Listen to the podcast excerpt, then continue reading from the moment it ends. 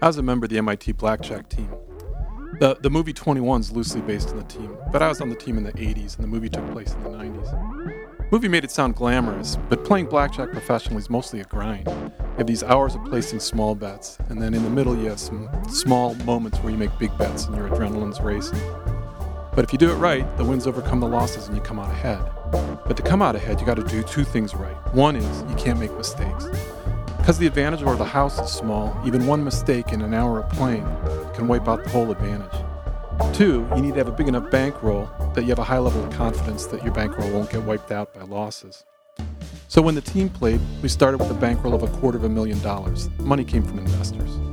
We'd play until the bank doubled, or until six months were up, whichever came first. While I was on the team, one bank ended up even after six months. We didn't win or lose.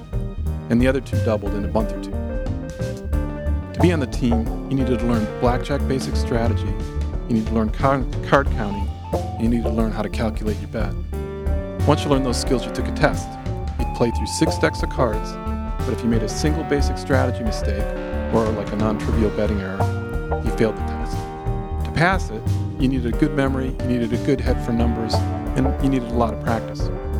I passed on my second try. It was strange playing in Atlantic City. We'd go for a weekend, and we'd spend almost every waking hour playing in the various casinos there.